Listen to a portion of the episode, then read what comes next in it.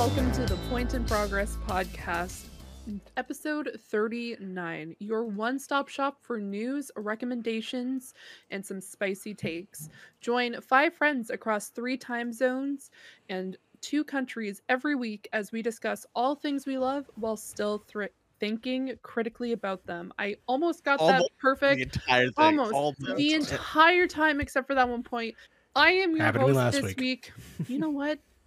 Thanks, Mario. Yeah. I appreciate that support. I am your host this week, Fee. I almost said Harv, but I did not. It is Fee because I saw you moving on the side, like the uh, like the corner of my eye, doing something, and I'm like, oh my god, I am about to just like go cut too. but no. I hope everybody Everybody stay still. Everybody stay still. everybody, everybody stay still. Um, it's um, I hope everyone has been having a great week. Um, I know it's we've already started straight into chaos, but yeah, we'll just see who's here this evening. We'll start off. Mario, how's it going? Uh, I'm doing okay. Uh, good going through and doing some work uh, with some fine folks, specifically uh, Harv here. Nice. Uh, I don't know if you saw his last TikTok that he posted. Uh, I helped make that. Uh, really funny stuff. So having a blast doing work like that. burned everybody alive. That's right. That's right. Uh, had immediately I was like, okay, how am I going to work Adam Sandler in this? Perfect. Uh, Wow. So very, very much doing little projects like that and all the little TikToks that we've been doing for sure. Okay, and the team killer himself, Harv. How are you doing today? I've won that game. That's all that matters. I, I killed the team, but we won the game at the end of it. Wow. Um, Perfect. it was an accident. It was all an accident. Summit one G to your whole fucking team. Oh, dude, it was it was it was brutal because they were in a box, so they had no way to escape. No. They're on fire, and I was like, "Oh my god, I'm sorry, I'm sorry, I'm sorry." wow. yeah, but I, I'm I'm doing okay. I'm doing okay. It's been a long week. Um, I am all sorts of out of my mind, right? Like I like I don't know what's going on really. So A Here little we bit more are. than usual. Love it Here when we that are. happens. yeah, a little bit. Yeah, a little bit more than usual. Usually I'm like I'm I'm good, but today I'm just kind of like, "Whoa!" Man, You you know? I'm oh! the chaotic one that's messaging you saying like, I don't know what's happening, and then you're just like, everything will be okay. And then today you messaged me, and I'm like, radio silent because I had to get ready for the podcast. This is this is this is a relationship we have right here. I, Whoops. it, was, it was a mistake. It was a mistake, guys. All right, and Sly, how are you doing today? I have spent the last like week or two being just like so overwhelmed by the idea of things needing to be done well. Uh, and today I said, fuck it, and have decided to become an agent of chaos. So those are the vibes for tonight. Um, I'm halfway through redoing my hair, of course. So we get blonde this week. It's a look. Um, and yeah, I'm just embracing the chaos. Sounds chaotic but great. And Frank, how are you doing this evening? I mixed cherry and blueberry Kool Aid into a into a bottle, and I've been drinking that, and it's pretty fucking good That actually. sounds good. All right. No, Oh, okay. Okay. Apparently, we have more than one agent of chaos on the podcast this evening. what's wrong? Cherry and Ooh. cherry and uh, blueberry Kool Aid actually go pretty well. You know, it comes out purple. Dude, I haven't had Kool Aid in years. Go get some Kool Aid. Hear me It's out. pretty good. Hear me out. Is there so the Kool Aid Man is red, right? Is there a blue lady, Kool Aid lady? That- Well, I think on each la- I think on each label of Kool Aid, there's like a di- like a different color of Kool Aid Man. is there? I didn't know. I That. think Kool Aid Man's only the color he represents that day. You know. I mean, I guess it's just like the Valid. liquid inside of him is the one, the Mhm. thing that changes. It's not like it's a different colored glass or something. It's just the. Kool- Anyway, Kool Aid aside, we'll get into some. Intricacies of Kool Aid. Need some Kool Aid Man lore. Can we get a Kool Aid Man How TV show? How have we not had that yet? I mean, tell me about it. Kool Aid people are Oh my there. Uh, goodness. is it like M and M's where like they're just different? Can't keep one sexy though. Oh, Can't, no. can't do it. No, we, need to, I- s- we I could get a can- I sexy Kool Aid confirm Man. There is uh, one Kool Aid person, and he's on every s- or the the it's. We'll just call it an it right now for now, but it's on every single uh, packaging Packet? as the Yeah. red Kool Aid. Is it out red? I could swear it's blue on mine, but I, I don't feel like going to go grab it to. to So the blue has the blue. The packaging is blue. The. Kool Aid dude is red though. I, I'll check later. we'll see. Okay. All right. Well, um, on to some other cool topics. Um, we'll get right into the checkpoint. Um, with some housekeeping. If you guys aren't aware, we are on TikTok, and Mario has been creating some absolutely fantastic TikToks recently. So please make sure to check us out over on TikTok at Point in Progress. And you can also check out our YouTube for people who are currently watching us on Twitch, or if you're listening to us on anywhere you can listen to podcasts, you can check out the live feed and watch this pure chaos unroll over on our YouTube channel. So please make sure to check us out at youtube.com slash point in progress. Um, and we're currently live here at twitch.tv slash point in progress. So please make sure to follow us here. But the biggest thing is we are currently 11 followers or subscribers away on our YouTube. So please make sure to click that subscribe button. For the So big please- 200. For the big Oh yeah. 200 for our two year anniversary. So we want to get that goal before next One year anniversary. One year anniversary. I mean, we're going into year two. We're going into year We're going two. in- We're into spearheading into your tooth feeling like it's been two years. I mean, yeah, why not? Been such a long time. I mean, Kept you waiting, huh? I don't know. I still think it's 2019, so I'm having a hard time, guys. Oh God, that's when we Um, came up with the show. Holy God! No, we came up with the show in 2020. Oh no, even a year later. Yeah, it was 2020. Yeah, it Yeah. was August 2020, my dude. Oh, We uh we started talking about it in like November of that year, of the Yeah. year before that. Yeah. Time flies, guys. But what we're gonna do is we're gonna talk about what we've been playing slash watching this week. Um, what we're gonna do, we're gonna make mix it up a little bit. We're gonna talk about kind of like collectively what some of us have been watching or playing, and then we'll kind of go into our individual branches. So this week, starting off because I'm the host this week, so I get to choose, and we're starting off with Final Fantasy 14. The three of us Shocker. Frank, Harv, and I have been playing Final Fantasy 14. And we Mhm. even got to do some great things this week, um, such as doing some raids. Finally finished the boss that we've been working on for the past two weeks. Um, It's three. fuck yeah. you, Eric Tony.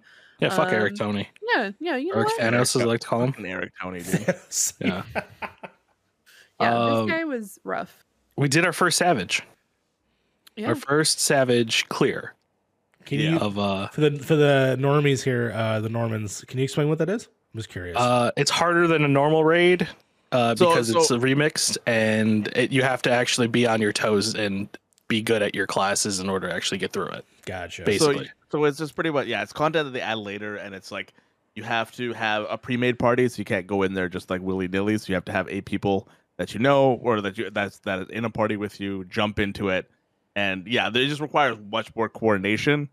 And with eight people, if wha- if a couple people kind of screw up, you kind of uh, um you kind of mess up the entire thing. You have to start over again. gotcha. But like it's not like it's not like a 30 minute thing. It's like a 10. It's like max a 10 minute encounter. So like if you screw up within the 10 minutes, you start over from the zero mark, and then you go back up, and then you just kind of keep Yeah. doing that over and over. Mhm. The uh, the thing about these these fights, they're they're pretty much puzzles. Once you figure out the puzzle, uh, you can you can finish it pretty quickly. But it, it the biggest thing is figuring out the puzzle and trying to do it consistently Yeah. gotcha. yeah. every run. And And doing damage as your classes and stuff. Yeah, and you have to rely on seven other people to be able to also complete the puzzle because if multiple people mess up or one person messes up, there's definitely a higher chance that you have to completely start start from the beginning. Um, so it is definitely an interesting time. Um, but yeah, that's essentially what we've been doing with Final Fantasy 14. Also, um, random side note that I didn't talk about in the checkpoint is we are going to be coming back with Fantasy in Progress. We recorded a really exciting episode with Gino this week, um, and we're going to be releasing that next week or when you're listening to this podcast this week. because I don't know how the schedule works, yeah. time- Because time. yeah, Yeah, because um, our Shadowbringers one is coming out this weekend because your girl needs to finish up a thumbnail Mhm. and then we'll have the next one on the usual Friday release. Um, so that'll be exciting. So make sure to check that out if you played Endwalker. If you haven't played Endwalker, if you want spoilers, you can listen to the podcast. It's a lot of fun. Um, also, next up, Mario and Frank have been playing Rainbow Six Extraction. How has that been going, guys? I'm gonna let Mario ta take the take the lead on this really quick because I have a I think I have a very different reaction to this game than most people.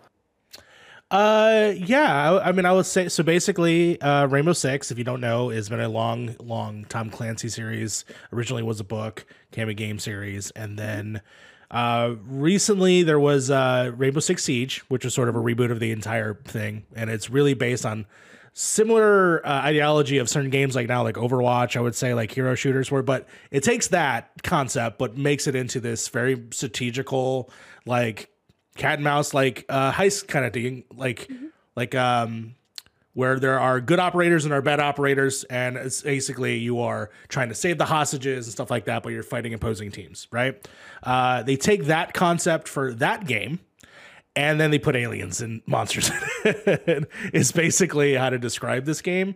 And me and Frank got to play. We first played with a random, and that went south real quick uh, because we didn't know what we were doing. And that third guy was not adding any positive things. And then me and Frank ended up going in slow with me, just me and him. And as we were playing and as we were, you know, learning what was happening and all the new twists and turns with the game, I think I started to like it overall. However, my greatest take is, well, what is the longevity of this game going forward? Which, if you played uh, the siege games, which is opposing teams fighting each other, you know, simple matchmaking, we've been doing that for years. This is very much a co-op game between three of operators from that other game that go in and try to achieve really three objectives before trying to get the hell out of there. And those objectives can range from kill the elite target to rescue a buddy. What I do like and what I th- was scared about was that your character actually, if you die in the game, you die for real. No, I'm just kidding. Uh, you your character goes MIA. You cannot play that character until you save them in the game um, which is kind of an interesting concept. Uh, if you uh, play a level and once you're done with a level, the character that you are playing is actually hurt because you probably have taken damage during that. They, they are not allowed to be played for a while until their health. O- so keep in mind that's only if you've actually taken enough taken enough damage. If you haven't taken enough if you're- damage- if you're under fifty percent, I believe under 50, you will be injured.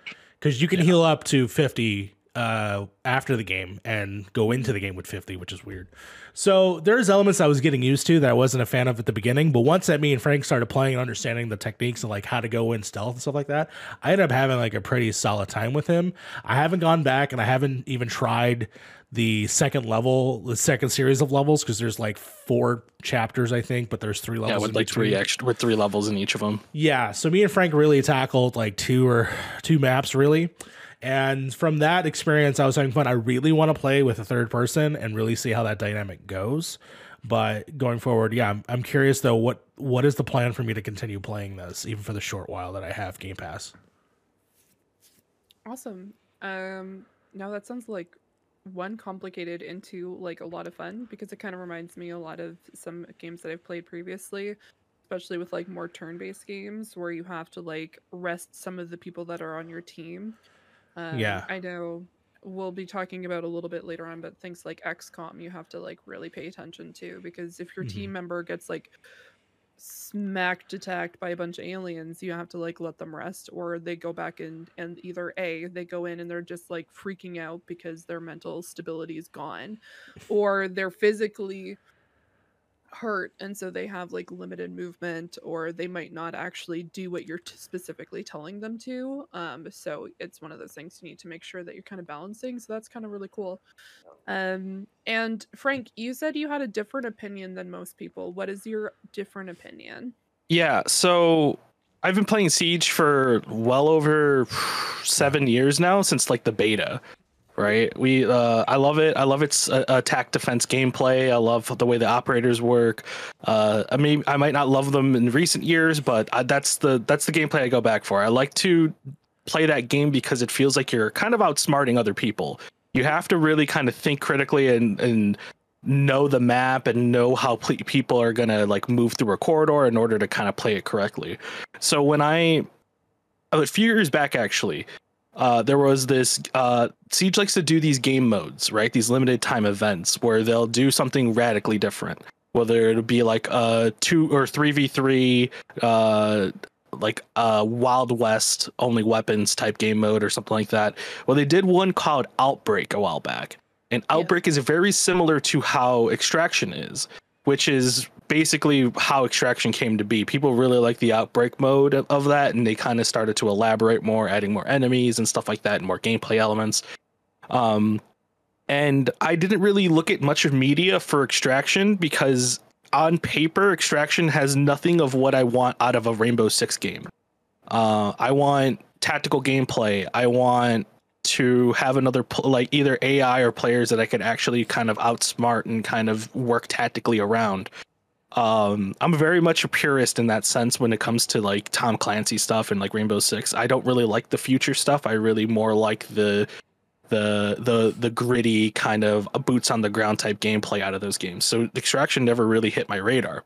Um, and I never really understood what was the point of having these operators and having you know barricades and having you know that kind of Rainbow Six Siege gameplay in a game where it's AI and essentially molded from Resident Evil, right? Mhm. Uh, it wasn't until me and Mario actually sat down and played the game, and we I would play it as if it was like a Call of Duty kind of like uh horde mode kind of game where you would just kind of go through the map, you would do the objective, and you would leave.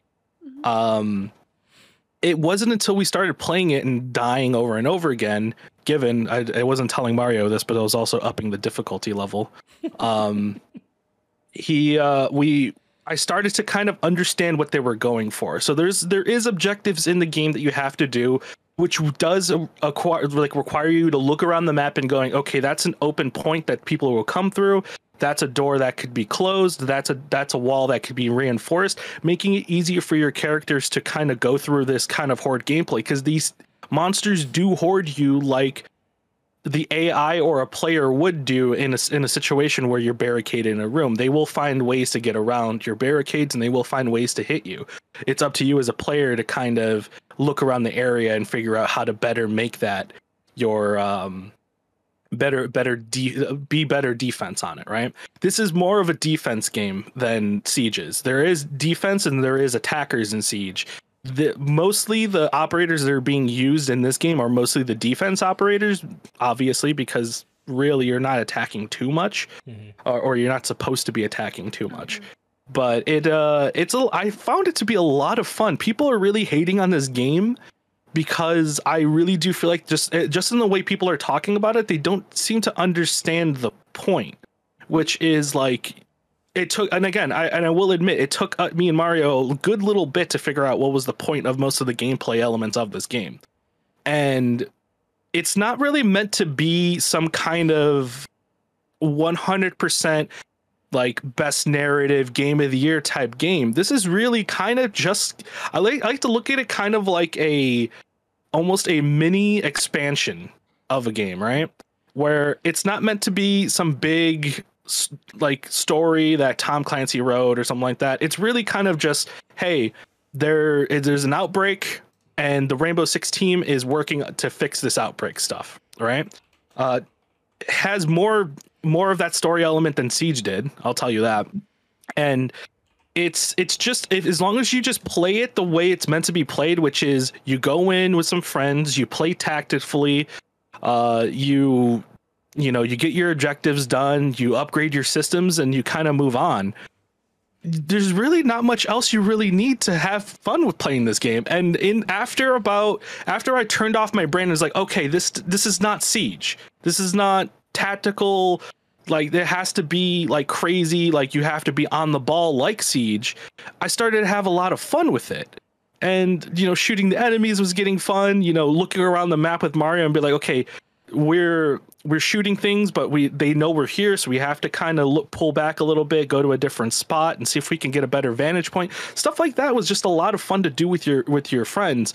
It's a good pve game um and that's all i can kind of want from something like the like a mode like this which is why when people are like well this is not like the best game in the world it doesn't have to be it's just Yeah. fun to play with your friends it's just a fun little $40 game free in most most platforms now to you know screw around with The thing that's benefiting this game, I'll say greatly, is that it's actually not a full price title. It's not seventy dollars. Yeah. It's not sixty dollars. 40 It's actually bucks. thirty. It's thirty nine dollars if you want to buy it, or if you have, and we're not shills because we don't get paid for this. Uh, Game Pass, it, it's accessible everywhere. I think it was such a smart move to put it on, especially for a January game, to really just sort of like have your time with it before February happens. Because when February happens, it's going to be a whole different ballpark. So Yeah. such a smart, smart, uh, smart thing to do part of my Yeah, and just what like you know, and even in the smallest sense of like adding some lore to these characters, they've added more voice acting, they've added more kind of charm, they've added you know better character models to the game. Like it isn't like just some kind of like we're just gonna take everything from Siege and just port it over to Extraction and just move on from there. There is some like noticeable changes between two the both of the games in the way the operators work and the way the story is presented and the way like you know the characters even look and uh, feel and when they shoot their guns and everything like that to their actual abilities in the game. So it's not just like you know just a copy and paste, which was actually kind of surprising because I like to think uh, Ubisoft games are all just copy and pasted games on one another. Um, but yeah, no, I'm actually having a lot of fun. I would like to get more people to play the game. Yeah. Um, I would like to see because I doubt it's just the same three objectives. I think there's definitely more objectives in the game to do, at least in the uh, the tutorial level. Which, uh, by the way, stop forcing people to play tutorials. I, I hate when video games do that when they're like, you can't play the game until you play the tutorial. Just like let me learn by actually playing the game, please. Thank you. Um, but no, uh, it, it like there's more objectives there that we haven't even seen yet. And like you know the first what five hours we played Mario. Yeah. So we only played the uh, fir- New York. So there's other Yeah, we only played New York. big zones too that I assume will have more challenges, more things to do, and more monsters. Because it was funny. We were playing, the monsters kept changing every now and then. We're like, what the hell's that? I did not see Yeah. that the last time. We encountered a monster where we were just like up to up to then we're like shoot it in the fucking face. It's fine. Don't, don't worry about it. It'll be good. Then it just like he Mario shot it in the face. it just turned around and just blew us both up. And it was like okay, well, don't shoot that one in the face ever again. yeah. Um, The one thing I want to bring up, Frank, and I, you tell me this is the when I was like the moment the game got spicy and fun, is Hmm. that the game doesn't force you to do all three objectives. It asks you to do one, and you can leave. But if you Hmm. want to get a little bit more spicier, go for that second objective. Oh, Yeah. you got second objective. But what if you go for that third one? And Yeah, there was a moment a- when Frank did that. there's a greed mechanic. Um, there's three sections to each level. And let's say hypothetically Mario bites it in the first one, I could extract Mario out. Like I can bring his character with me, put him into like an incubation chamber or something like that, and then he can get out. Uh, but I'm solo for the rest of the lobby. Like there's three, there's still th- two extra missions there. So that actually happened with us, uh, where uh, Mario died in the second one, and I we got to the third one, and I got him back, but the objective was something that we haven't done been able to do even together right? And i was curious. I was like I, it was right next to the extraction. I'm like if things go south i could just extract. And it, there's a greed element to it. And i really love games when there's a greed element to it because it makes you think as a player it's just like i don't know i don't i know i probably shouldn't do this. I probably shouldn't risk it because it means losing everything. But god damn it i'm gonna try anyway. And it's it's it, the, the mechanics cool. I like it. I hope it's i hope it's a lot more necessary in later levels because in the first few levels it's not really all that necessary. You progress pretty well even just by leaving in your first extractions. But i imagine later with later levels 5000 xp is a lot better than 2000 xp when you're trying to rank up a character that needs 10000 xp right so Yeah. um Makes we'll sense. see we'll see but yeah i mean i love extraction i think it looks i think it's pretty good so far um i'm only five hours in i would like to play with more people harv th- this is my invitation to you i know you've heard bad things about siege or I, ex- I haven't heard extraction bad but things. The person that I usually look at reviews and stuff like that hasn't said the most glowing things about it. I'm Yeah. again, I'm willing to give it a try and i will tell you and right now that game is. on camera it's generic it's not the it's not doing anything brand new but you know what I didn't, I didn't It's still the thing is like I didn't expect it to do anything brand new. It's a Ubisoft game; they never do Yeah. anything brand new. But like I, I, I'm willing to give this a try, honestly. Like, it, it- like, I- I- especially it's on Game Pass. Why not, right? So It's free, you know um, what I mean? yeah. No, it's also on another platform, and you can. Oh, yeah, that's right. two I don't have a. hours. s- I don't have a subscription. to- Oh, it's free on Stadia. Is free for how Is many is it hours? free on Stadia? I thought For- it was just it's, added um, to Stadia. it- it's added to Stadia, but they have um, opened it up for a two-hour demo. So that's what I'm gonna do after the podcast. Is Wait, is that it if you have? You have to have a subscription though, right? To No. Stadia? out. No, Mm-mm. you don't. Oh, Nope. interesting. I'll You play it right now free- during the stream. no, that's a bad idea. Um, no, I don't believe. Usually, when it comes to like the two-hour demo stuff, they usually open it up to everyone. Um, so I will definitely check that out um, in a moment here. But before we continue on to what groups of people have done, I'm gonna switch it up a little bit, and I'm gonna ask Sly, what have you been up this week? well, um, as I put in the doc, I am back on my bullshit. Um, so I I don't I don't remember if I mentioned this last week, but I've been like unable to watch anything. Like I can't sit down and watch anything right now, and so like, I've been barely able to like keep up with 911 Lone Star, and we all know how much I talk about 911. So like, It's true. Speaking of 911, Stadia? Oh, random tangent. Uh, while we're here, one of my uh, I don't follow like actors on social media generally. Like that's not a thing I'm a fan of. If especially if they're in something that I'm enjoying at the moment. You don't have Sebastian Um, Sam? but- I I do follow Sebastian Stan, um, just to see all of his new stuff, what like what he's working on, whatever. But it's not a common practice. But I will say, Rafael Silva, who's on 911 Lone Star, his Instagram is one of the best follows I've ever did. His stories, um, he's really conscious about like keeping up with world events and uh, uh, highlighting resources and like his Instagram, it's at actually Rafa, one of the best follows. Um, I wanted to shout that out. Uh, but what I've been doing this week is I'm rereading Northanger Abbey again. Um, it I I'm a huge Austen fan. I'm sure I've mentioned that Yeah. countless times.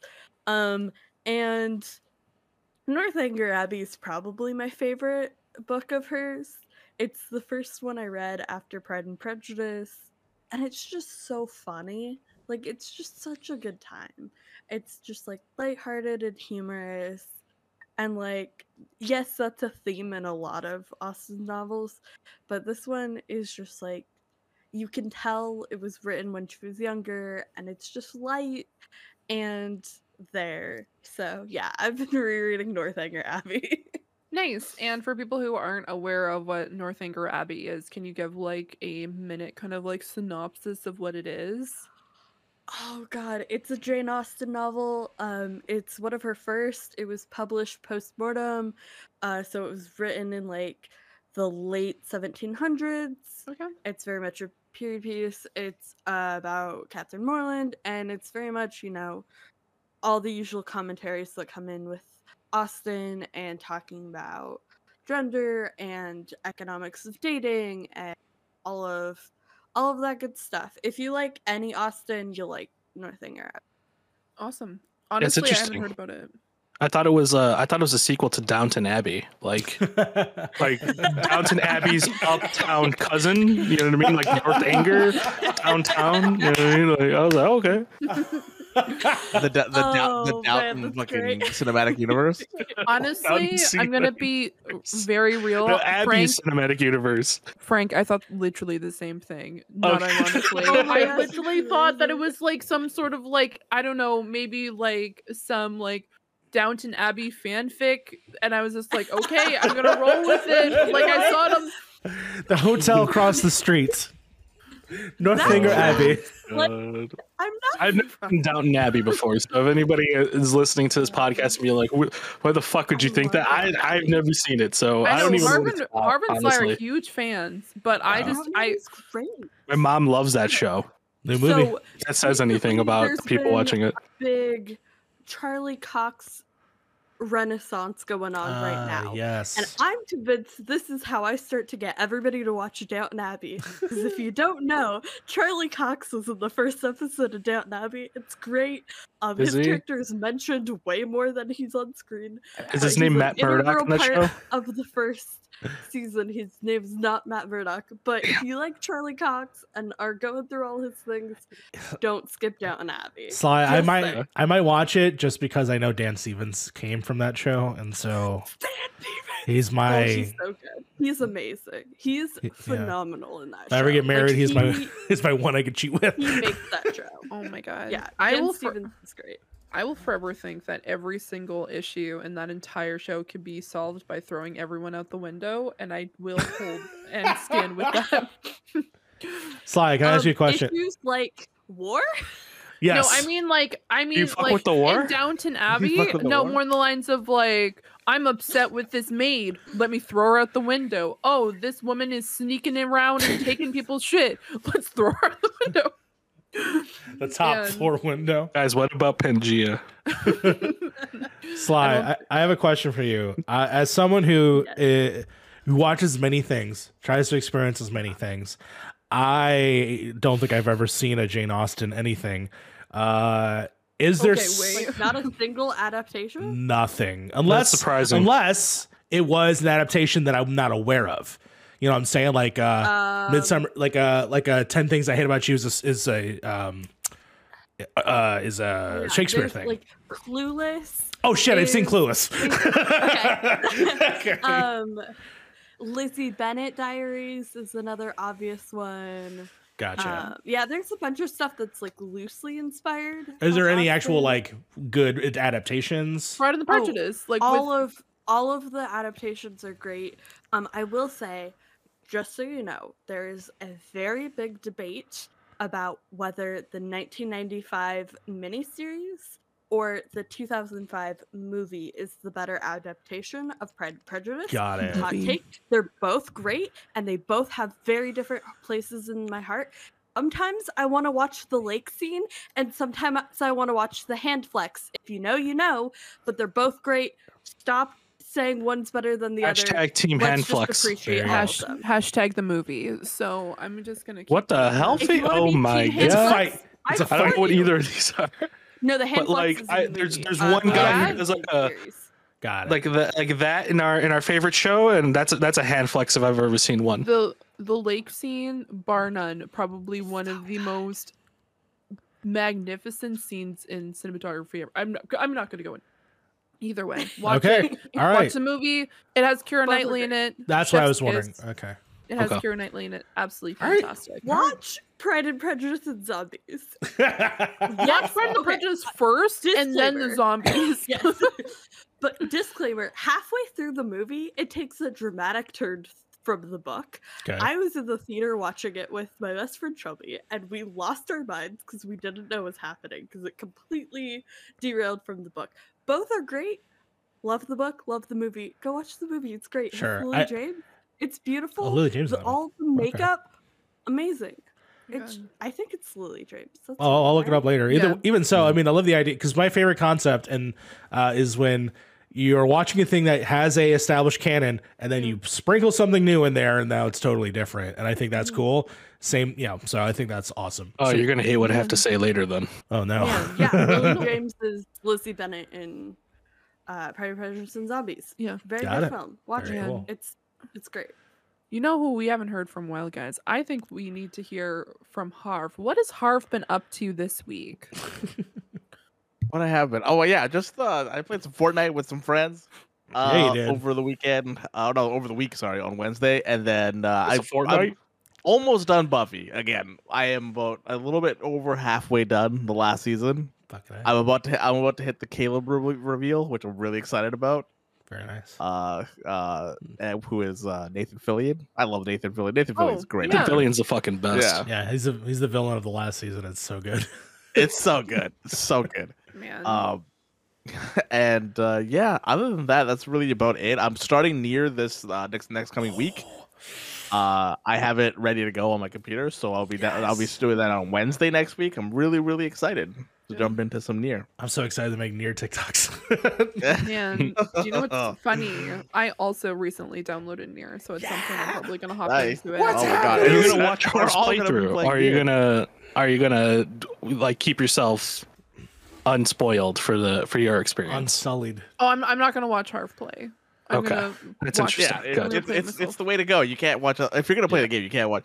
But Yeah. why does why does her why does her doc look like something like the burn notice or some shit? It looks like that? something out of a fucking CIA I'm black trying- book. I Okay. think this is a great idea for, for people that don't know. Hmm. S- s- I think, is crossing them out as we go. I am crossing them Mhm. out because So here's smart. the thing. I know for a fact that if I highlighted it, even though that's the normal thing to do, people would be like, "Why are you highlighting it? Did we not talk about it enough?" And I for like that this. No, reason, th- that's because just- I know all of you sitting here, I've been like completely just highlighting Thank them you. I black. Our- appreciate it. Our I was episode about- looks like a JFK assassination file. I was yeah, I was ve- I was very I was caught off guard and I was like, am I supposed to am I not supposed to read a, what what whatever's here? like what's going on here? No, you are not Back supposed to to read left. with them.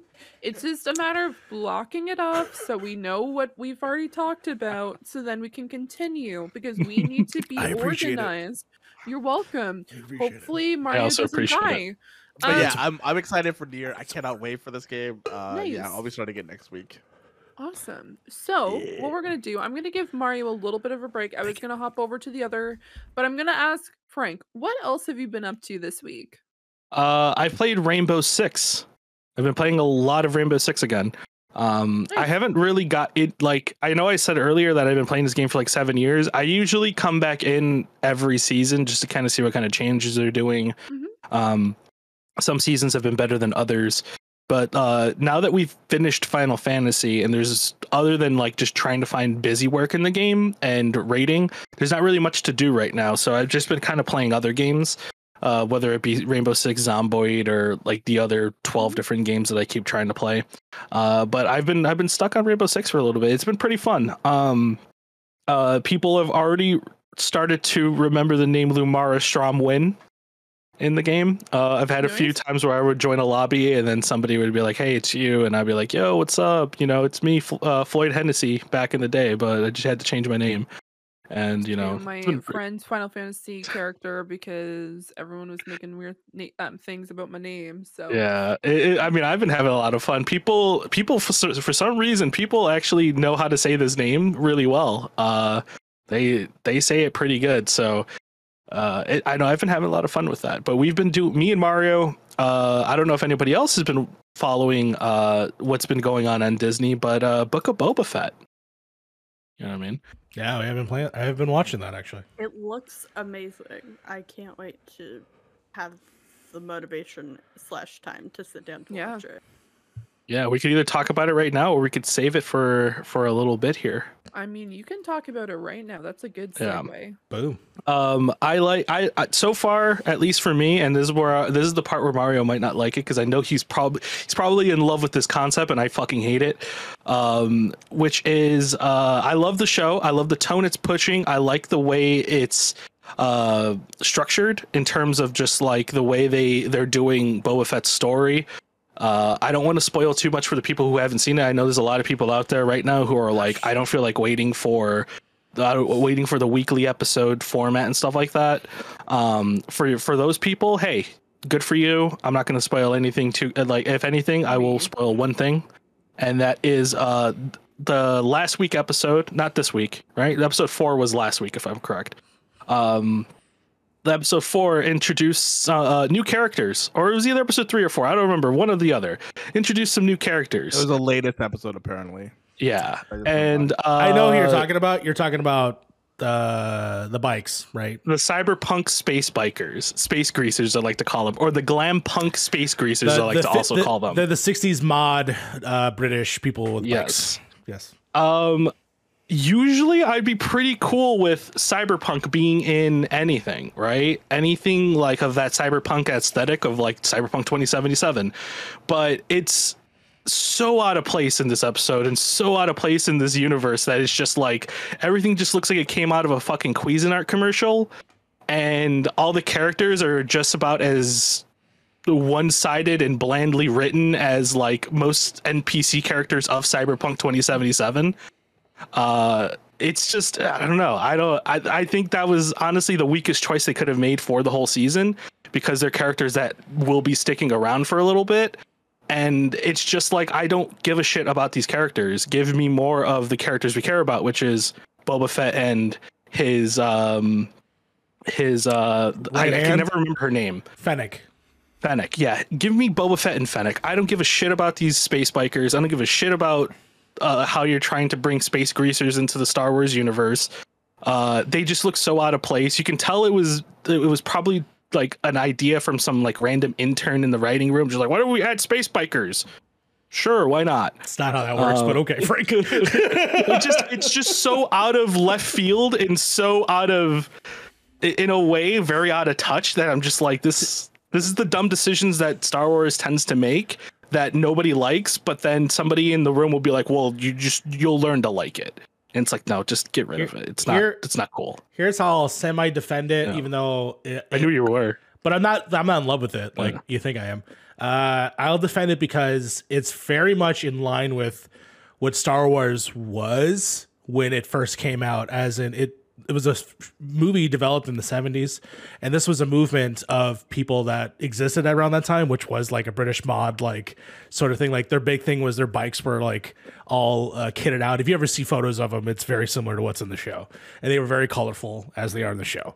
Uh, i think in terms of them trying to fit that aesthetic in like even like the main one has like 80 style 70 style haircut and that's why I feel like that's where that's leaning towards. Granted, it, it does appear odd in a modern Star Wars thing, but I think that if this existed already in the in the universe, then yeah, we probably would accept it. But since it's so fresh and new, I'm just gonna give it time to develop.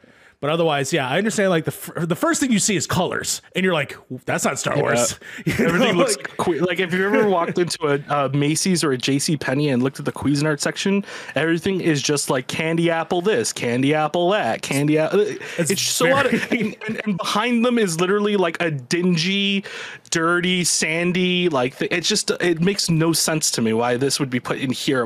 Like if this was done in like a cityscape or something like that, I would probably be less like apprehensive to it. But it's just like there, it's so clean, so like yeah, so Doesn't obviously so obviously trying to hit a mark of something that to me isn't very Star Wars like. Much like it's like- like more trying to hit the cyberpunky like people who like cyberpunk. Because if you took a character like one of the characters just looks like female Johnny Silverhand. Literally, like right out the book, leather jacket, uh, you know, uh, leather leather pants, you know, short hair. Like it's it. She literally looks like female Johnny Silverhand, and it's like, okay, this is the best we got for Book of Boba Fett. again, Like- again I'll, I'll reiterate. I think it's very much a contemporary of which Star Wars existed, which was a time before, right? So this is I mean, I guess. And this, I mean, long, long was it long, long time ago in a galaxy far, far away, right? So it all exists in this fantasy timeline where like it works for me, even if it is bright and you know something I'm not used to. Because juxtapose what you're saying then and compare it to the last episode, which we're not obviously going through spoilers, but there's a lot of dingy oldness to something that was new when it first came out. And that's all Yeah. I'll say. But otherwise, the Boba Fett story overall, I am enjoying in the way that they're telling it. It's a very slow Western kind of piece. I will say, um, they put a lot of emphasis on one end versus the other, and I feel like one of the sides is falling flat or falling shorter because of it. Because I think the the the way that they're telling the story, which it's told flash and forward, like that's the basis of it. Um, but ultimately, I am excited to see how it concludes, specifically given the stuff that we were given in the last week, which I think is the best episode of Star Wars that we've gotten ever um, in terms of what they Oh, yeah. showed. So, I'm halfway through that episode, and I think it's honestly some of the best we've gotten so far. and this is all I'm, I'm saying this, and we got Luke Skywalker at the end of the last, you know, season. so, Mandalorian, yeah. so it's that's so uh, that's what I'm saying in terms of what they do in this in this this episode. It's a acid trip. You don't, yeah, wild. And I- and I understand the idea of like you know Star Wars using other like pulling influences from different kind of cultures through like either Japanese cultures. And I understand that argument. It's just this is one of those this is one of those Disney things to me, which is so like it, they're desperately trying to hit a mark to a target audience by adding something that is obviously marketed towards a target audience because the current target audience might not know who Boba Fett is. or the target audience might not know like have any kind of relationships with this character so they're trying to create that they're they're trying to basically organ like like force a creation of like oh i really like uh, gravitate towards this character because they they they're kind of like me Yeah. they're rebellious and young and it's like i don't i hate when disney does that and it's very obvious when they do do that because you can see it throughout every single one of their shows when they do it um just let the character like like just have good writing for your your top your your your main characters and people will gravitate towards it you don't have to create 50 other characters for everybody to gravitate towards and that's that's my only problem with book of boba fett so far other than that everything up to that point I love it. I love everything that they're doing with the character. They're making a character even I was notoriously talking shit about because I don't get the point of Boba Fett other than comics, other than books. He's really kind of a one-sided character that everybody grav- gravitated onto because he had cool armor. Now he's a way more like there's way more levels to the More character and way more layers now, way more complexity that I can definitely say that if somebody came up to me and said I'm a fan of Boba Fett, I can see why now. 100%. Yeah. Nice. Um, that's awesome. I definitely am planning on checking that out at some point. I'm probably gonna wait until it's over so I can just kind of binge it because that's the type of personality that I am. Oh yeah. I mean, I was almost going to do the same thing until everybody spoiled the last episode on Twitter. Oh, I don't pay attention to people's spoilers. I Literally like five fucking people spoiled it and I'm like, Jesus Christ. Mine guess does I gotta not count. My thing does not count. All Somebody right. put a straight up gif of like the first 5 seconds of the episode and I'm just like, you're a dick. Yeah, I have no idea what's going on there. Um, so yeah, I I'm probably gonna. like 'cause- spoilers. Like Yeah. nobody believed me when I tweeted a spoiler from No Way Home because it was so random. Yeah, I mean, valid. I mean, I've been trying to avoid like retweeting anything from Attack on Titan because I'm finished and I know what's happened and I'm like, I really want to share this, but I don't want to spoil it for anybody. And it's the same thing for Final Fantasy 14. I'm like, this is a really beautiful piece of art because I follow a lot of artists on Twitter and I'm like, I can't retweet this because if I do, that's just spoiling it for people. So I've been avoiding both right now, so I just keep on liking it. So please don't check my likes. Um, it's a lot of just like Attack on Titan stuff, um, and especially for the people who are on this podcast, um, who have been watching it with me recently. Um, yeah, Mario. Yes. What else have you been watching this week? Uh, other than Book of Boba Fett, and I did watch uh, Till Dusk Till Dawn, which I did because, and funny enough, Frank uh, is sort of the reason why I am watching it because I was gonna show Fee, he spoiled it for Fee, but instead I there's a podcast out there called HBO Mac, which is our friend McKenna, friend of the show, and they don't watch any movies. And so I was like, I'll be on the show. Let's watch Till Dusk Till Dawn, and then don't research it whatsoever. And then we they did that, so that was fun. But the real thing that uh, the last thing I have been watching is I watched the th- first three episodes of How I Met Your Father, I hate you. which uh, apparently is not available in Canada, and that's why if he hates me. Uh, Rip Canada. so if you ever want to watch it somehow, uh, we can we'll figure that out. That sounded weird when I did that. Uh, the show Yes. follows in the same format as the original, which of course was How I Met Your Mother, um, with uh, Neil Patrick Harris and the group over there, and very much uh, has nothing to do with those characters. Those characters are not involved, as far as I know. Um, but of course, it is follows uh, a woman who is played by Samantha from Sex and the City. This is why she's not on Sex and the City, apparently, and she does something else, I think, other some other show. Uh, telling her son via phone call in the future uh, how she met her father. And she said that I'm drunk enough. I'm going to tell you all the sexy bits. So she's basically going to tell the story. That's the that's the. pr- I mean, it's Samantha. We it, you get what you get. She then tells obviously the story of which she met her father, which is all the new cast, which is all the new kids. Uh, main character played by Hilary Duff, who shout out to her. Uh, she does an excellent job in the show in terms has not missed a beat since Lizzie McGuire. And I'm And she's one of the she's one of the rare Disney kids that didn't end up being like super crazy and coked out or like number of other different things. and now There's seemingly still has a career. A great article. Um, one of the journalists that I follow, Max Gao, Hmm. did an interview with her about this. Um, I think within the last week. Yeah. Go check it out. It was really good. Yeah. Really, really well Yeah. done interview. talked about the failed re- reboot, which was supposed to be at Disney Plus. Um, which yeah, I wish that happened, but I'm glad uh, you know this is fine. We have this now. Uh, they actually were going to make this show a lot earlier on, starring Greta Gerwig, if I'm not mistaken. It was a, a female director actress, and uh, the this didn't go through, which is crazy. I saw still shots of the film, so they shot it like, but they just didn't release it. So they did it again. They, have it with Hilary Duff. They have some other recurring people that I've never seen before, except for one guy who's going to be, to me, clearly the father, or at least the one they're teasing the entire time. He was on Glee, uh, Glow, which I love that show, um, which is Gorgeous Ladies of Wrestling. Uh, the show's cute. I mean, it is your standard like I'm gonna tell a joke and the laugh track's gonna happen, you know. And I think that I, How I Met Your Father was stronger, but I'm not. Sh- I'm How I Met Your Mother was stronger, but to be fair, I don't remember how it really started.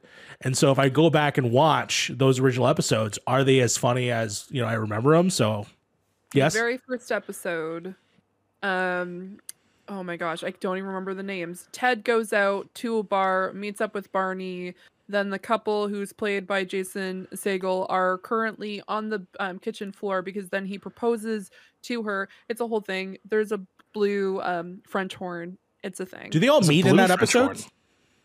they all meet in that I mean, episode So they do they, the same. the only the only person they meet for the first time that episode is robin because robin she's is not part of the yes, that's right. And so he sees um, Robin across the room and is just like, and that's how I met your mother. But then obviously wasn't. Yes. Shocker. So Nine seasons. I hope that kid doesn't have to listen to his mom on the phone for f- nine seasons. Well, Good luck to him. about to find That's, a, out. that's, a, Look. that's a long phone call. Long The, phone the call. thing about How I Met Your Mother was like the, the cast was so so good. yeah. So good. With Yeah. Jason Segel and uh, Alyson Hannigan, uh, you got the the guy that plays Ted. I forgot what his name was. Josh Schrawl or something. I Yeah, made that Josh. up. Josh yeah. something. Rattle? Yeah. I don't know. Mm. And then you know. have uh, Neil Patrick Harris. Like that's just the all star, and then Cobie Smoller, uh, Smollers as well, right? Like it's just, Mm. or it's just it it is a all star cast. I feel Yes. when it comes to when it comes to a TV show. This one has some good. Like I'm a huge fan of Hilary Duff. Like great like actress. Like Josh Peck is great. Like there's a lot of great characters there, and I want to watch it. Obviously, Hulu, for the love of Christ, find a way to release it in Canada because this is ridiculous. But um no, I I'm interested, but I'm a little bit hesitant because How I Met Your Mother at the time was like really special because there were so many like things that happened in the show and they really like thought everything from the first episode to the we're not talking about the the second last episode because the final episode is stupid. Um I'm still bitter about that. Um oh my god. And there was It's really hard to was- end a sitcom, isn't it? Oh yeah, Yeah. Oh, especially if you have a sitcom There's for, better for ways that to do long. it than what happened. What they I mean, did yeah. in the fucking I, don't- I can't think of a sitcom that has ended that has a good ending to it, other than maybe Fresh Prince of Bel Air. But I know even some people Friends have a a really problem with that. Friends I had a mean, good- Seinfeld? man. Seinfeld now has a good ending. Like a lot of You know people like it now. They didn't like it when it first came out. Yeah. This is a good segue to talk about the fact that I still haven't finished Golden Girls. I'm on the last episode. I stopped because I don't want it to end. It's a What are you cool? feel that. awesome show. Are you cool, Greg? Do you know the Yeah, story about Cool Greg? He doesn't want to read Who? the last. So Cool Greg, friend, uh, brother of Tim Geddes, does not want to read Yeah. the last book of Harry Potter because he doesn't want the story to end. But he's I mean, seen the fair. movies. I watch. I've seen people. Wait, if he's watched, did he watch? yeah, he's seen the Deathly Hallows one movies. He's seen the movies, but he doesn't want to finish the book because he doesn't Isn't want the that book a little bit different though? No, I mean yeah, it's The very book similar. itself, there- some differences. but not enough to be like, man, these are two completely different things. Oh, okay. No, I can get it Um, in a journey sense, but yeah, for sure. No, I don't know. I just I stopped watching Golden Girls and I decided to watch true crime YouTube videos for a good solid week. It's been kind of crazy. Let me let me give a synopsis of the last episode of Golden Girls. So Fuck you. Fuck you, Harv. I'm not gonna listen to you. I'm Rose gonna dies of a leave. heart They all get their AA, Oh my God. That's not even and funny because that's what happens the second last, like the second last episode. She has to get a triple bypass. oh, I thought you were talking about the AARP check. Wow. I thought they all get their their retirement checks and buy their own homes. Oh and they just leave. That's just not leave. how it goes. Oh my god, you obviously haven't watched it. Anyway, so yes, I've been watching true crime. I've been watching, um, especially um, Bailey Sarian, like I have talked about at length previously. Um, I'm I also, also been watching um, Bosie versus the World. Um, she is fantastic when it comes to talking about true crime. Would highly recommend it. Um, I couldn't sleep last night because this girl decided well her editors i'm going to blame her editors for doing this is they were talking about the unfortunate murder of corey edge if you don't know don't know about that murder.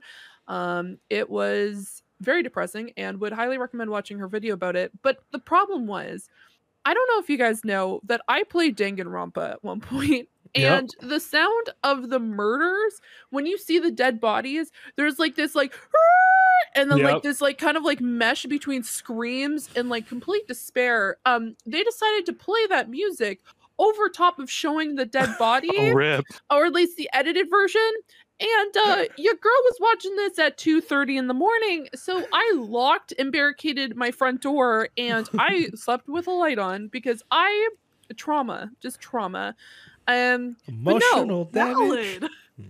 I just didn't. And then they decided at the very end of the episode to bring freaking Monokuma, and I'm like, I'm out. I'm out. I Hell like yeah, your dude. videos. I like but th- I like this. I like It was this. This is great. getting By the way, would highly recommend it. I will send you the video after. It's really one of great. these one of these days, Fee. Uh, once you catch up on Danganronpa two, uh, let's play Danganronpa three because I still haven't played that one yet. Okay, I will definitely make sure to do that. At some point, I have to talk to Brian and Ian. Um, but no, the last thing was last week I talked about a surprise thing. Um, I worked on a video game. Um, Lucas and I decided to make a game first um, in a game jam, and That's we made a video game and submitted it. Um, it is a match game um, called Reef Mergence. Um, it's all about reefs and coral and stuff like that. Um, so we did that. We submitted it. Unfortunately, um, because it was our first time ever doing it, there was a bunch of bugs.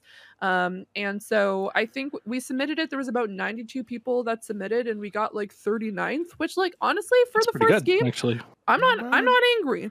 I'm not angry. good angry. odds. Good odds. Yeah. Good odds. Um, so we're going to probably go back and just fix the bugs and then release it online. Um, and then go back and probably do it next month. Um, so there is a game jam that goes every month that goes on. Just one second here while you find it. Uh, So the ending it's of called Golden Godot Girls. Wild Game Jam. Um, so we did the first one of the year, which was um, number 41. So we did that, and it was a lot of fun. Very stressful. Learned a lot. Um, and we're probably gonna go back and edit it a little bit. So definitely make sure to check that out. All right. Well, welcome. We're gonna be talking about the news in the patch notes. I'm gonna pass this over to Frank so he can talk and tell us about the new Star Wars games that are coming out. Oh yeah. So guys, uh our first article this week comes from gamesindustry.biz. Uh, EA announces three more Star Wars games coming out. So in a week of kind of so-so news, there hasn't been really much in terms of news this week. Uh, EA came out of the shadows of Battlefield 2042 and reported that Respawn Entertainment has basically taken over the entirety of their Star Wars game IPs and announced that Respawn is currently working on three Star Wars titles a sequel to 2019's Jedi Fallen Order. That's cool. I'm excited for that. A first person shooter, a single player first person shooter, as Harv said earlier, and a strategy game in collaboration with the XCOM uh, developers. So it's a lot of it's a lot of games to be announced there. I'm sure we'll see a lot more of what's kind of going on with these games coming around E3 time, June, July. Um, but as much as I want a Titanfall-esque Star Wars shooter, I do have to admit it is kind of off-putting to me to see EA putting all their projects on Respawn, uh, given what they used to do with their studios like EA, like Dice and Visceral, where they'll put out a really good product like Dead Space or um, or Battlefield 3 or 4, and then EA just bombards them with projects because they know they could do it until that studio is basically just like, yeah, we're kind of burnt out and our games are starting to show for it. And then EA just kind of takes them out back and puts a shotgun to them and then finds another studio to do this to. Um, I don't know. I, how do you guys feel about this? I like I, I've dealt with EA for a long time to the point where I've kind of already lost two of my favorite studios to them, EA and sorry, uh, Visceral and Dice. So I kind of see what's kind of going on. But what do you guys think? Uh, I'll go in real quick. So we're actually at the end of their 10 year deal that they actually head up with um, with Star Wars and stuff like that. So the real reason, uh, cat's getting crazy. Uh, the real reason is the reason why we're getting these games at all is because they have one year left and they have to announce something. And so they're announcing three projects that they're working on. And then after that, their deal's pretty much done. Really just to show face so that way they could potentially work further with them.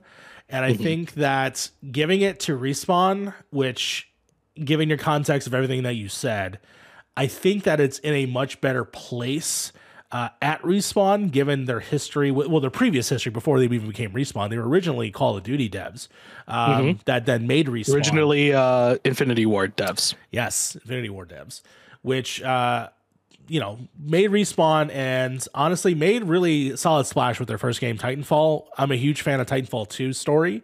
So the fact that we're getting something close to that from that dev, I'm very excited to see what they're going to do to push the Star Wars forward because their first entry, Jedi Fallen Order, is a smash. Uh, if you are a fan of Star Wars, you know Dark Soulsy s games, uh, it has some of that, but you can really play that game um, as you go. And um, I'm really excited to see what they do with different also genres for people. So it's not like, hey, we're not only focusing on first person for people who can't play first person games.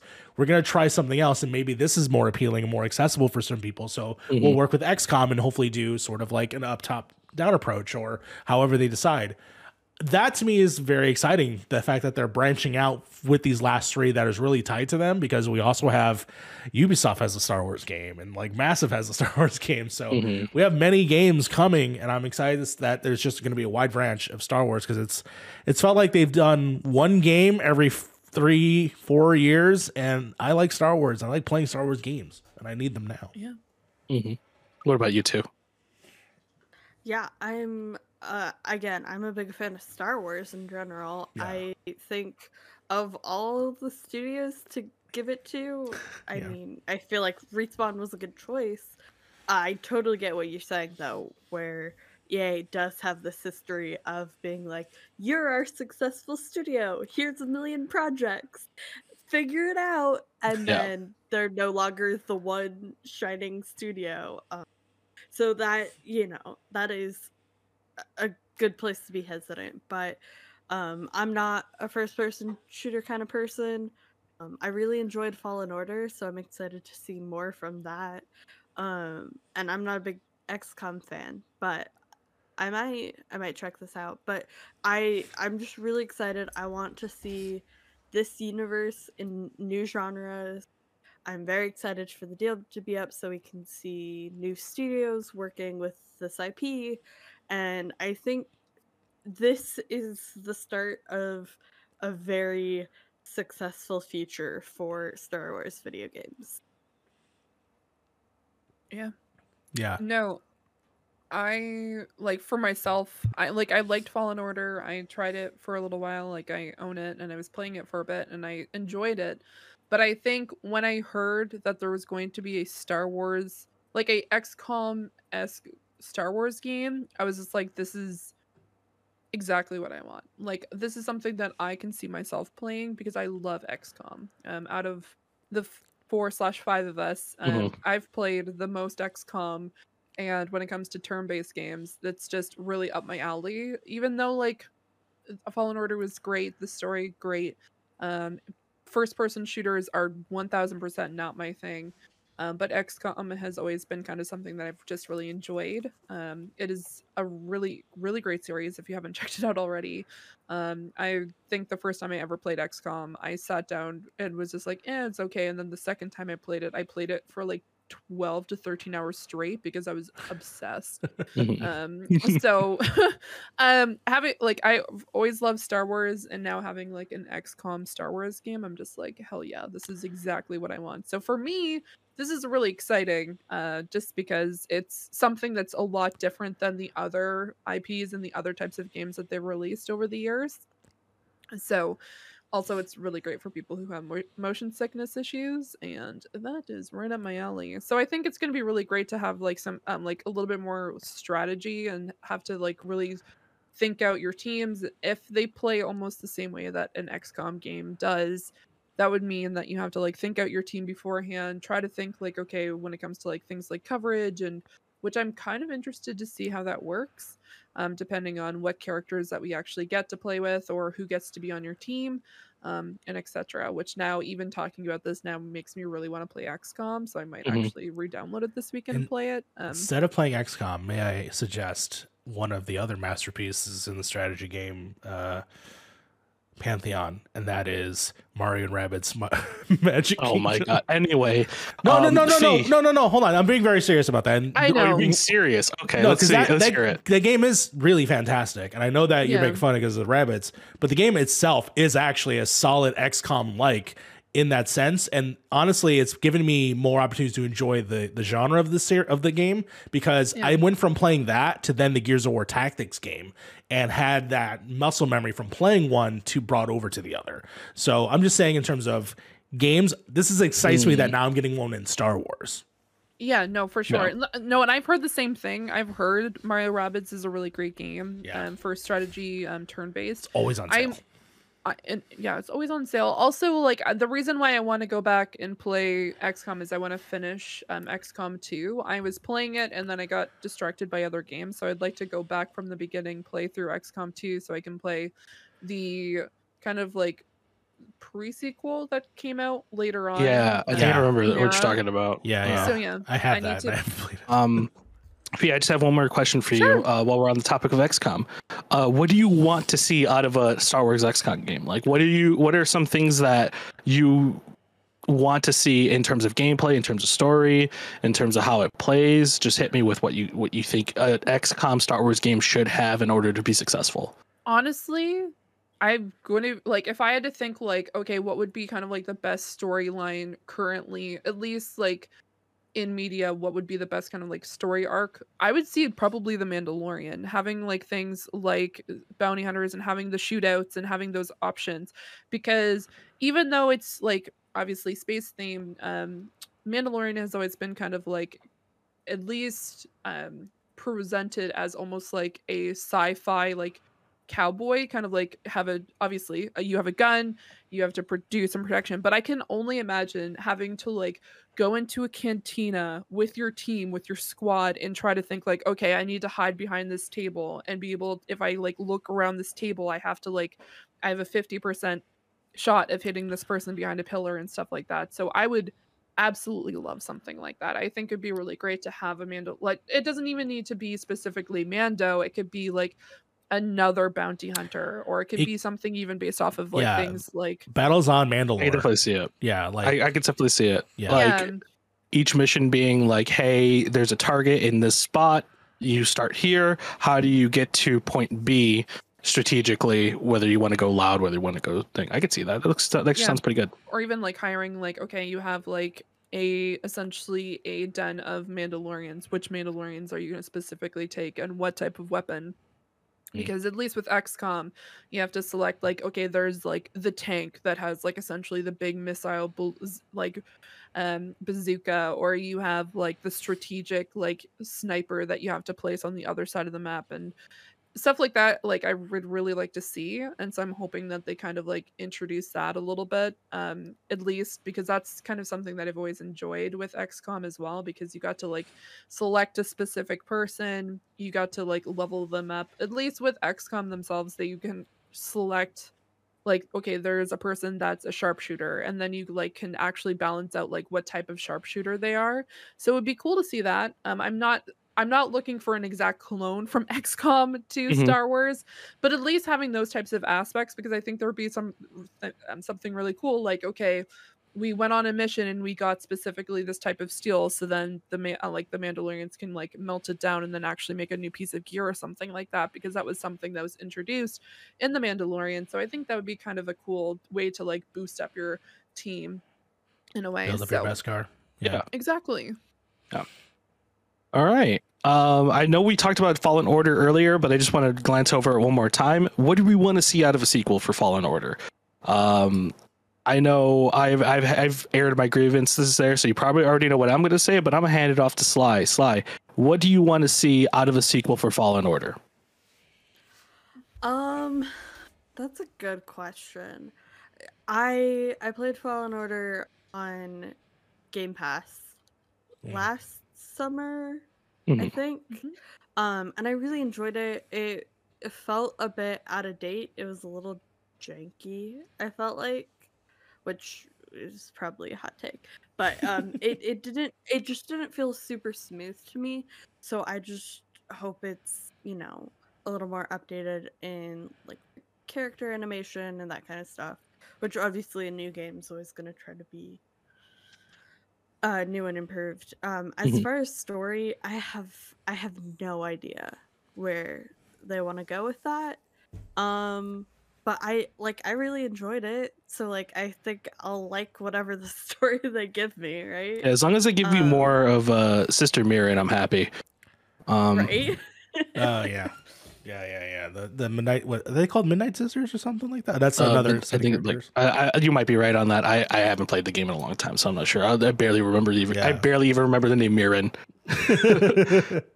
I uh yeah, one hundred percent because that was wonderful. Uh, I'm interested because where we leave off with that character, right? Uh, he's set on a journey that is supposedly has this device that will show him the way to find other Jedi like him, and this takes place in between uh, Revenge of the Sith and before Rogue One, even. Yeah, And- codex uh, of every force sensitive pad like force sensitive Padawan like person that could be in the whole universe apparently. Yes, which is a really interesting deal because we know early on, that, well, as far as we know, those people are nowhere to be found in Star Wars, and Cal Kestis is, has not been involved in any major events. So, what happened to that story, and what happened to maybe even that device, and maybe that's the journey he has to go on is the fact that the device itself gets ruined, and he has to come with that. He's not going to be able to find his people, and he's going to have to do something else. I'm I'm curious of like how that journey is going to go, and the team that you have already there, which I, I already love every single one of them. Um, I'm very curious how it's going to expand the world in that space and time. Very much how Mal- uh, Mandalorian is doing that, and also Book of Boba. So I think it's an interesting place to be put and where the stories can tell because I know people really want to see also live action version of him too, but the, you know, we'll see. Yeah, if anything, Star Wars has taught us at this point that Jedi are not necessarily dead. yeah, No body, no no no death at this point. The thing with Star Wars, like I've I've been such a fan of Star Wars since I was a very small child. Like some of my first memories looking back are Star Wars.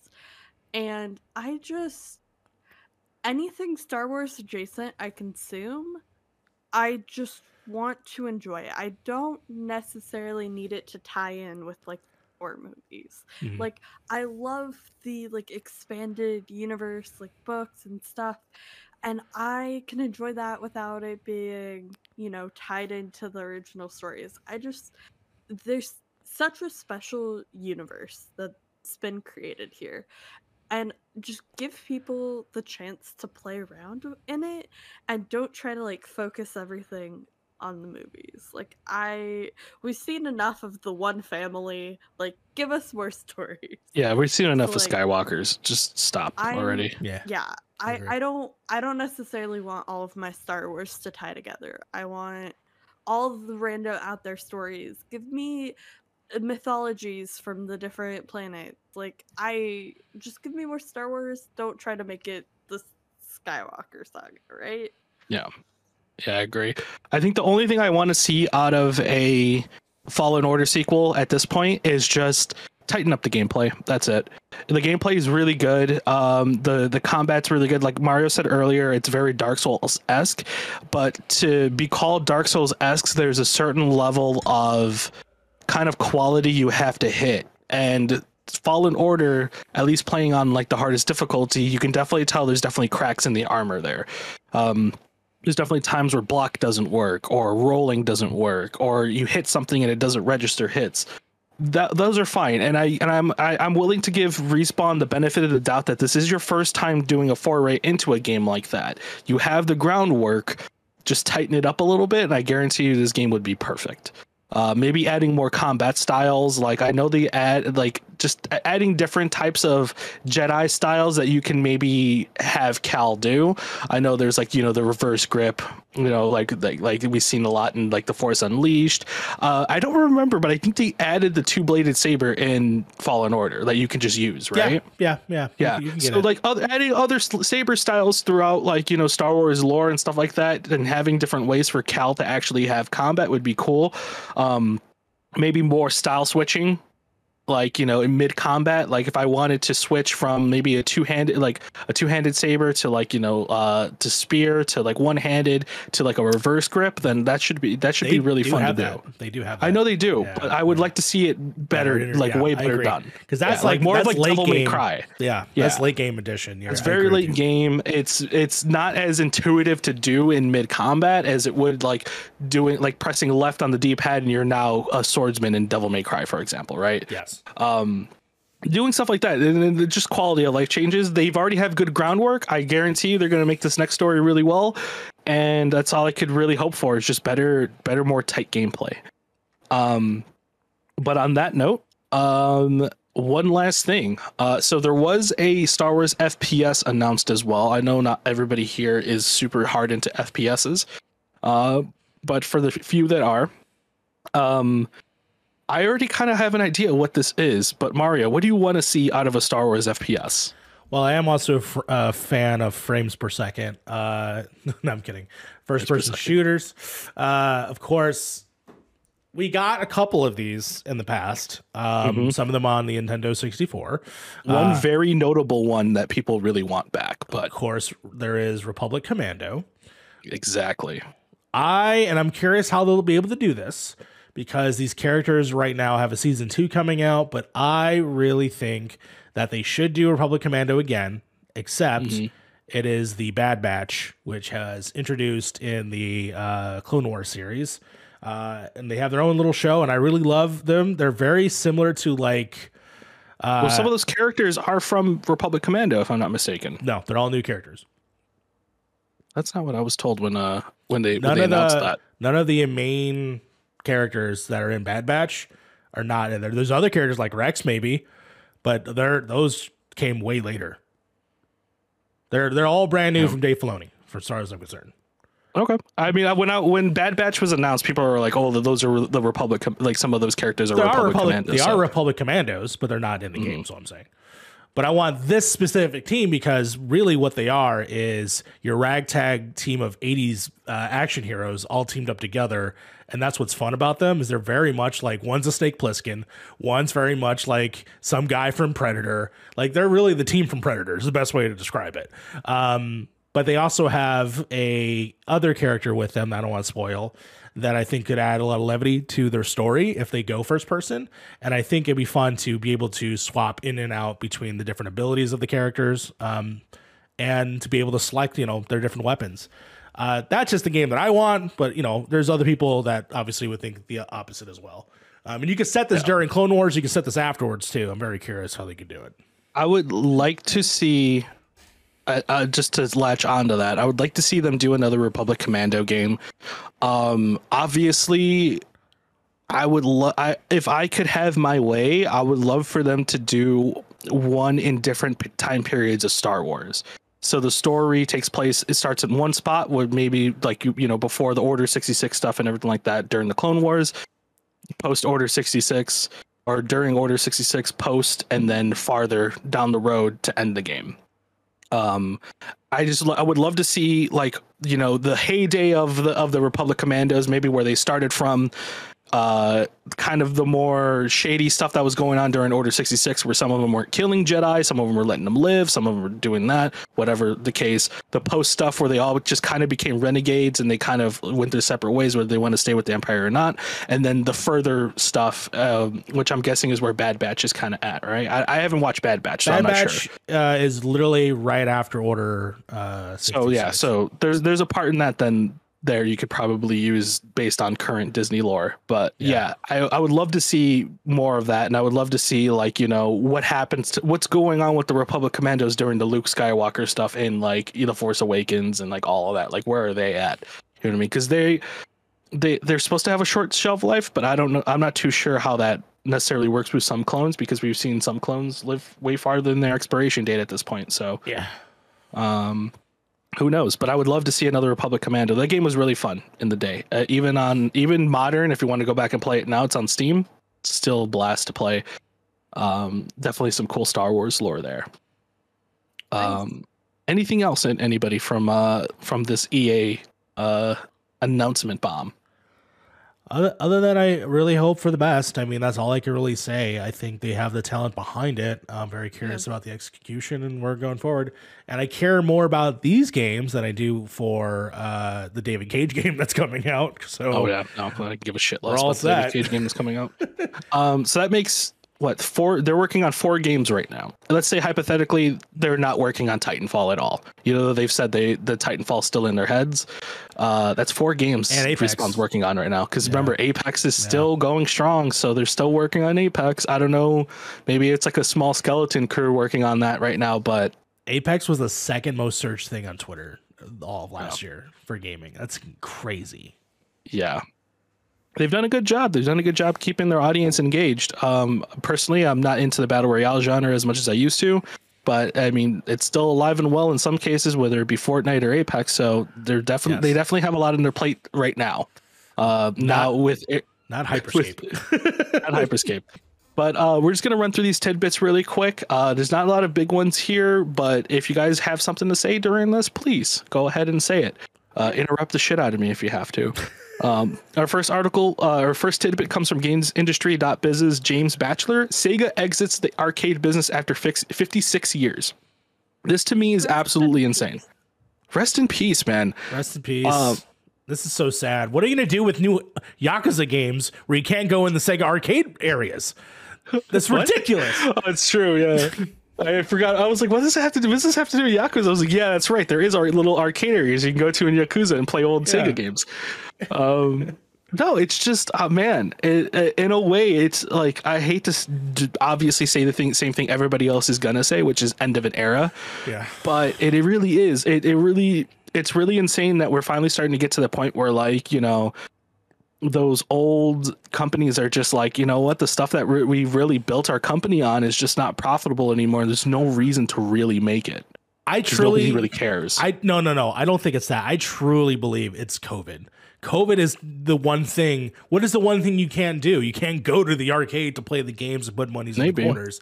And Yeah. this sucks because in Japanese culture, yeah, exactly. Like in Japanese culture, their arcades are everywhere, and I feel they're str- must be struggling during this period. Which, uh, depending on how they're doing, well, with COVID. right now.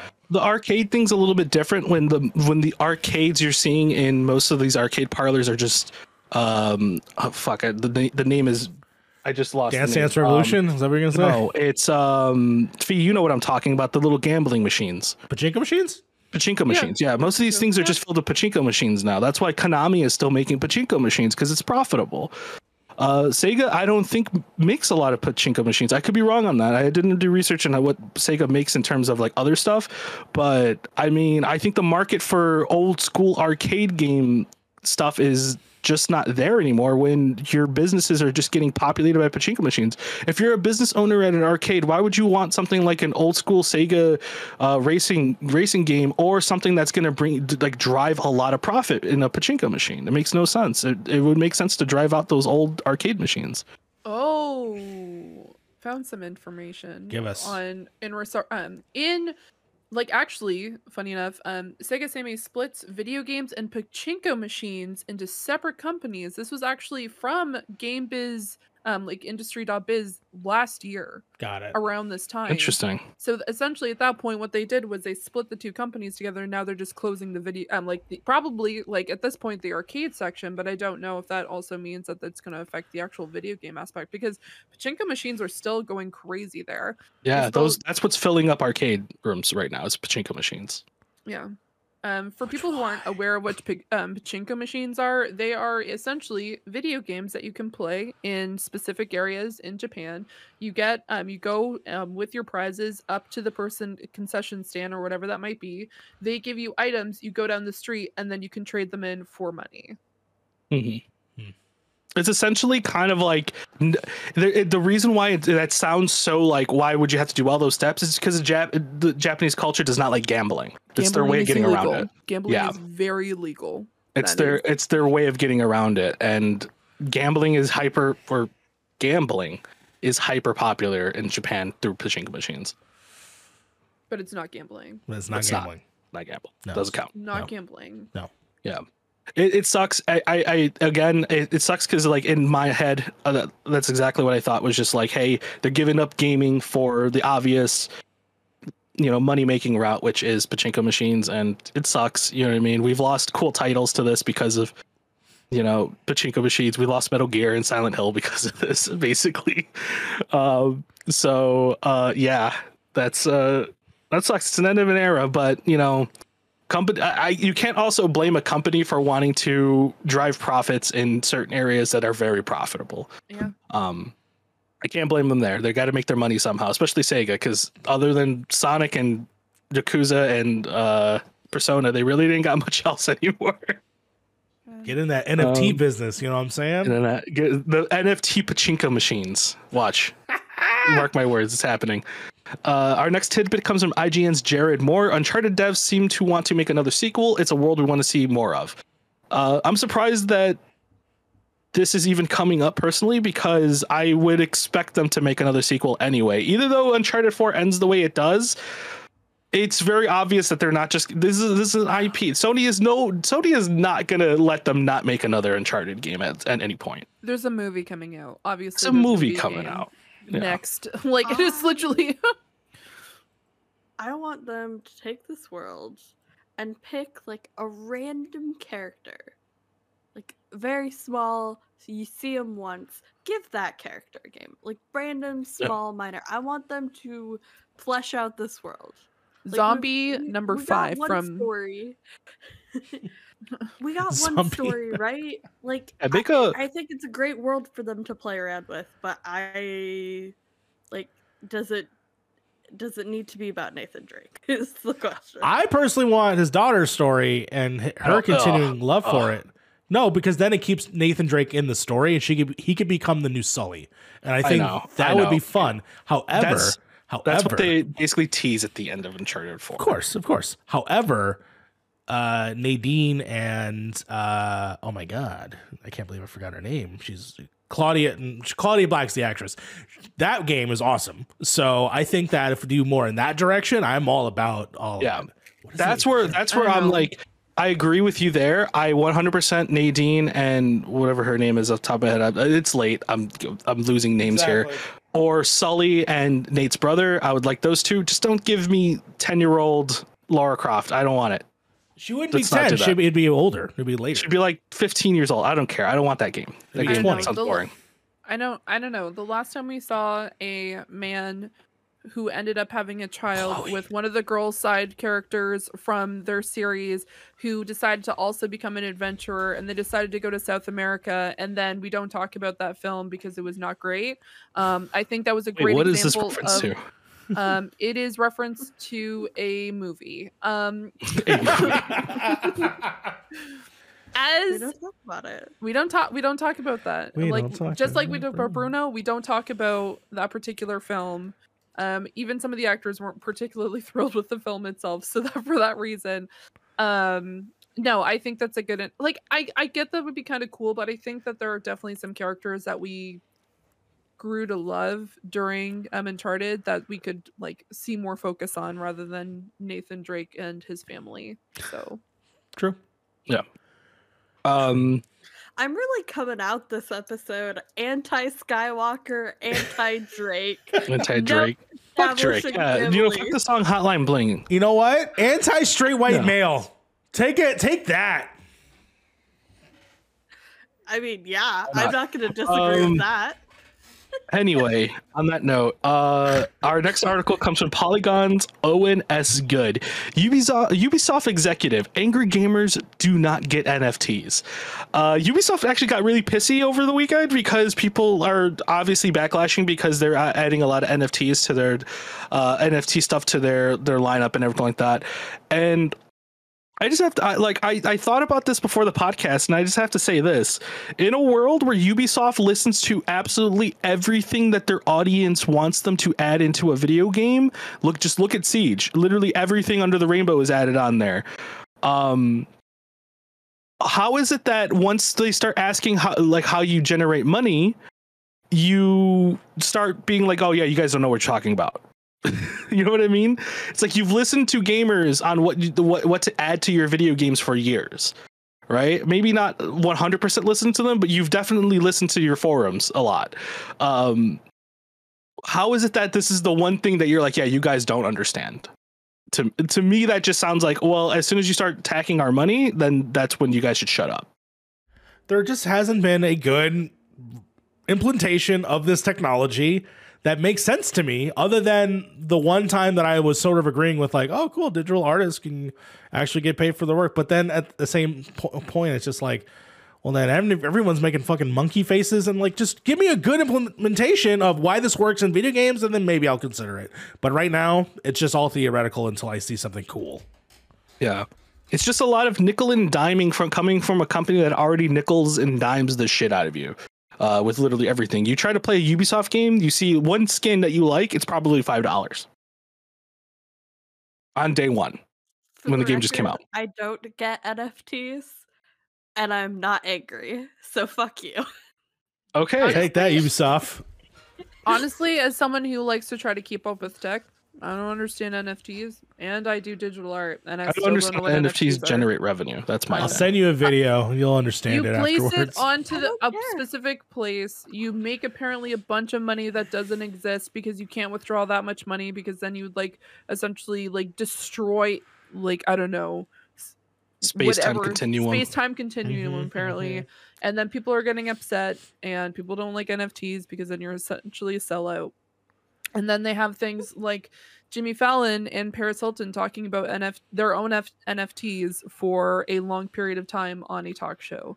And that's what happens. Apparently, well, I don't know. I, the biggest the biggest problem I've seen is people abusing the system where um, people who are not opting into the system, their work has ended up being in NFTs, yeah. and like that you know, people not getting credit. Like, I get that. I get that that's a problem. I just like, it's the big thing right now. Of course, people are going to want to put it in games, but like, if your audience is saying you're not doing it well, that's not because they don't get it. It's because you're not doing it well. Like it's not even that they're not doing it well. The audience just doesn't want it. Period. We don't want to be nickled and dimed on something that they've already been nickled and dimed on. Um, but on that note, uh, speaking of things that people don't get, Ubisoft doesn't know how to doesn't get how to make a good video game. Uh, this comes from the gamers Joshua Robertson. Hyperscape shut down in April 18th, months since launch. Uh, 18 yeah. months since launch. Yeah. Uh, yeah, no. If you guys remember, Hyperscape came out uh, about a year and a half ago, or about a year and uh, some t- some change ago. Uh, nobody remembers it because it came out at the time where Ubisoft just said, "Hey, everybody's doing a battle royale. I guess we have to do one as well. So let's make the most weirdest battle royale we can possibly make." And it not be fun whatsoever and nobody played it and everybody dropped off the only people who were playing it were people who were paid to play it so they just lost money at that point. Quick, quick thing. Uh, first of all, I was not paid to play. Thank you for saying that. I had to. Pl- I played. To play. I played it early because this is one of the first big events I got to do, which was uh, play with a bunch of press people. And I was like, "This is interesting. This is not going to go anywhere." And sure yeah. enough, eighteen months later, exactly that. This is. yeah, I'm more talking about the streamers who were paid to play it. It was very obvious how every streamer all of a sudden wanted to play this new game called Hyperscape. They looked so it looked like they were having so much fun playing it. Yay! Go back and look at the footage. They looked like they were dying. Um, yeah, no. Uh, good good riddance. Uh, stop making games that are just the same thing as other people and not realizing why those games are successful in the first place. Um, does anybody have any other experience with Hyperscape? No, I played it like once. It was terrible. Um, uh, I just found out what Hyperscape was. That was essentially the all I can add to this was I googled it and I found out what Hyperscape was. It sounds like a disease, right? Like you just, I got the hyperscapes. you gotta It get sounds the like something that's just like I was uploaded to the Hyperscape. Like that's what it sounds That's like mostly. more what I was thinking. Yeah, like I got Mhm. uploaded to it's the like the Hyperscape. metaverse. The hyperscape. hyperscape. I like how Mario immediately went disease. Yeah, it sounds like some. Disease. It I got the sounds like something was you know? said- like that was said in like the Matrix. It's it's just like we have to upload our um like like in, like intelligence into the hyperscape, and this is like no, no. No. Sounds like a sequel to Chalk Zone, but set in a fucking hyperscape.